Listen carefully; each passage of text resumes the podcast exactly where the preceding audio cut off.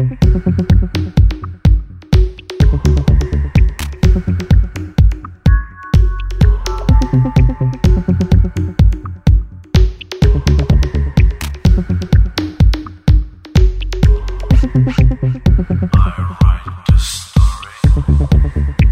všem, tohle je Frekvence sto jedna a ne první český podcast o Tajvanu. Dneska máme neděli dvacátého devátého ledna dva tisíce dvacet tři, takže s dalším týdnem nový díl, jak jste zvyklí. Já jsem kvůli nějakým věcem vynechal sobotní nahrávání, nahrávám v neděli, ono je to vůbec tak jedno.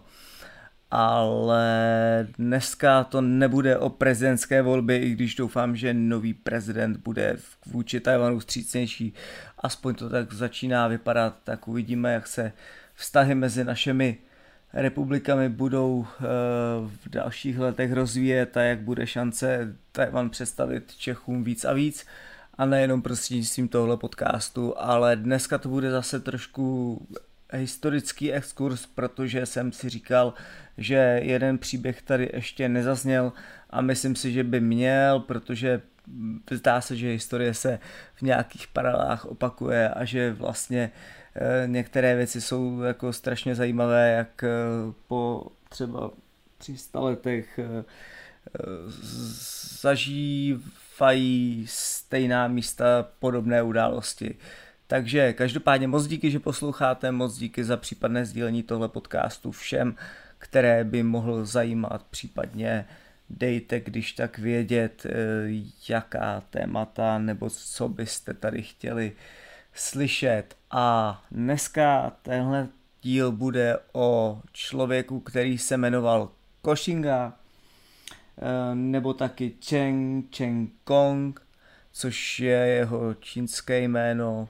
A tenhle ten pán, i když se dožil velmi nízkého věku, třicet sedm let, tak se zapsal do tajvanské historie celkem výraznou stopou, ať už pozitivní nebo negativní. Já tady řeknu, zase je to těžké, prostě z historického hlediska se všechny ty věci dají posoudit prostě jako po různých a dejme tomu z každé strany, každý na to může mít svůj názor a já to tady zkusím nějak dát do nějakého komplexního obrázku. Ale zajímavé na tom je právě to, že se dá najít velká paralela s tím, jak Čangajšek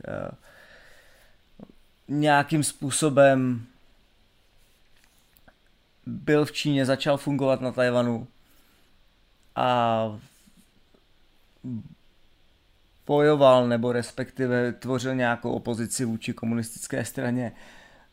Přibližně stejný příběh má právě Koxinga, který žil v sedmnáctém století a který právě pocházel nebo respektive vyrůstal v Číně za dynastie Ming a měl se stát v podstatě jedním z těch důležitých osobností nebo jednou z těch důležitých osobností na císařském dvoře eh, tehdejší, eh, tehdejšího císaře v Číně a složil prostě zkoušky a všechno směřovalo k nějaké zářné kariéře, ale v podstatě došlo k povstání, kdy lidé okolo,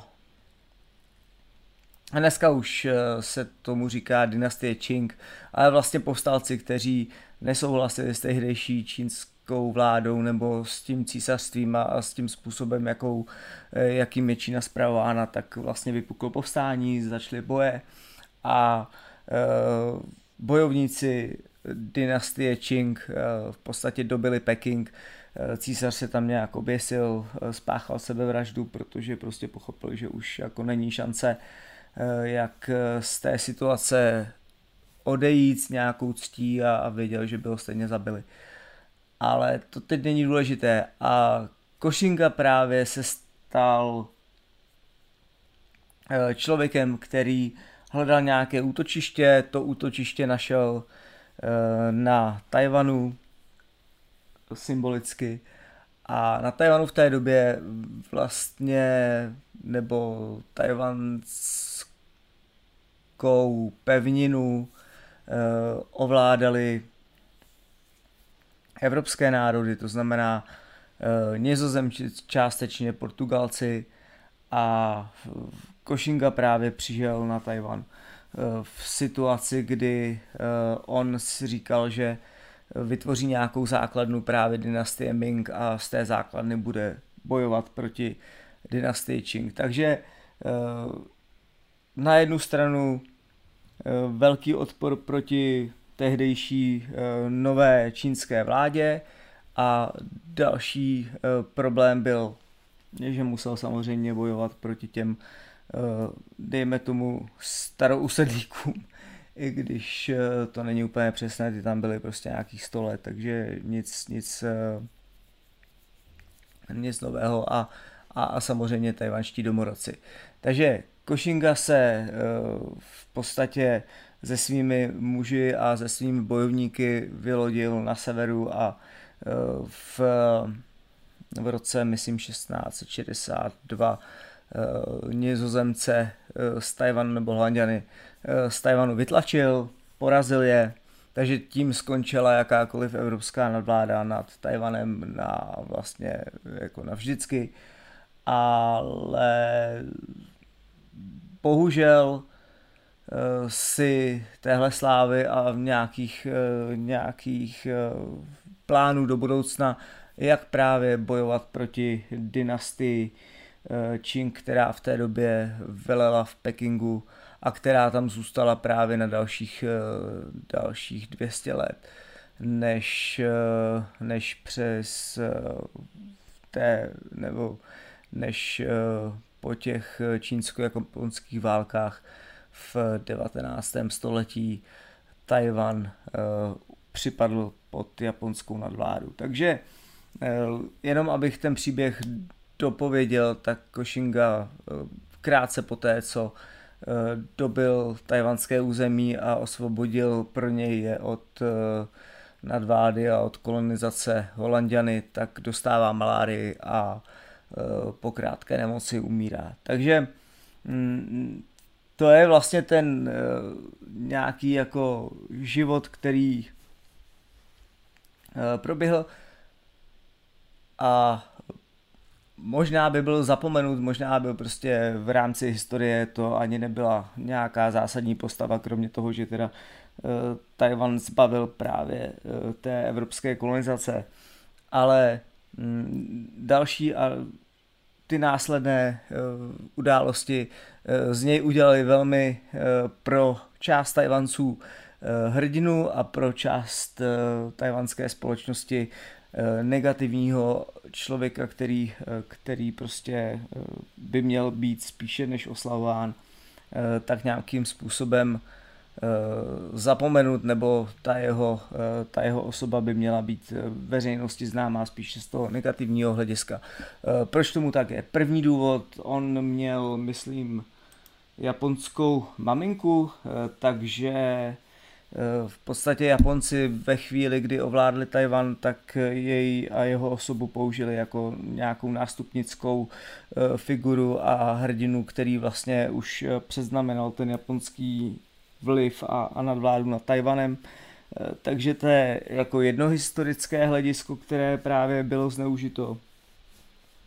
No a pak další následovalo ve chvíli, kdy Čangajškova vojska obsadila, nebo respektive utekla z pevninské Číny na Tajvan před komunistickým povstáním a vlastně využila tuhletu historiku a historii k tomu, aby paralelně prostě přirovnala Čangajška ke Koxingovi a v tu chvíli zase symbolicky prostě on byl v období nadvlády Kuomintangu nad Tajvanem vzýván jako hrdina a vlastně už ten, který e, přeznamenal vlastně nějakou čínskou e, nadvládu nad Tajvanem, tu pravou čínskou z jejich pohledu. Že jo.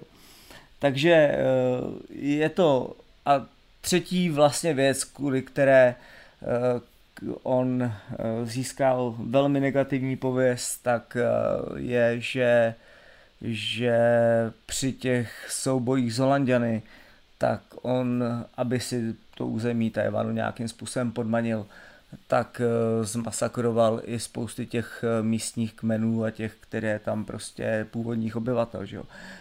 Takže i z tohoto historického hlediska on v určitém období byl za té japonské nadvlády vykreslován jako hrdina, pro japonský za kuomintangské nadvlády vykreslován jako hrdina pro čínský a vlastně první z Číňanů, kteří měli nějakým způsobem a získali kontrolu nad Tajvanem. A až asi dneska ve chvíli, kdy máme nějaký historický odstup, tak si můžeme všechny tyhle ty věci dát dohromady a zjistit, jakou úlohu a jakou vlastně historickou roli on sehrál. Perte to, že je to člověk, který prostě nějakým způsobem do historického vývoje Tajvanu zasáhl. Možná ten jeho život a ten jeho přínos a v opozici s tím, jakým způsobem je pak vykreslován v těch dalších staletích a, a jakým způsobem to jeho jméno je zveličováno, tak možná jsou v nějakém nepoměru, ale to už tak u některých historických postav bývá. Takže Dneska, dneska je prostě souča- je součástí tajvanské historie, část společnosti jej dokonce uctívá jako boha, je vlastně v té buddhisticko-taoistické víře a linii symbolizován jako někdo, kdo Tajvan se snažil vždycky ochraňovat a pro určitou část společnosti je nějakým padouchem, démonem, který ve své nebo při své činnosti a při svých skutcích spíše způsoboval zlo a nepříjemné věci.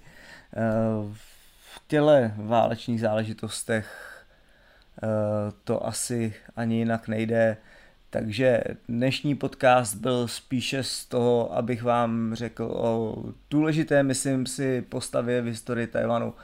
A za mě je tam prostě taková ta opakující se historická paralela velmi zajímavá. Uvidíme, nebo nevím, jestli je šance, abychom se dožili třeba za dalších sto let, že tam k nějaké takovéhle věci, která zase bude definovat vztah mezi pevninskou Čínou a Tajvanem. Uvidíme, jak to bude nadále. Ale za mě zajímavý příběh, takže možná tady skončím. Děkuji, že jste doposlouchali.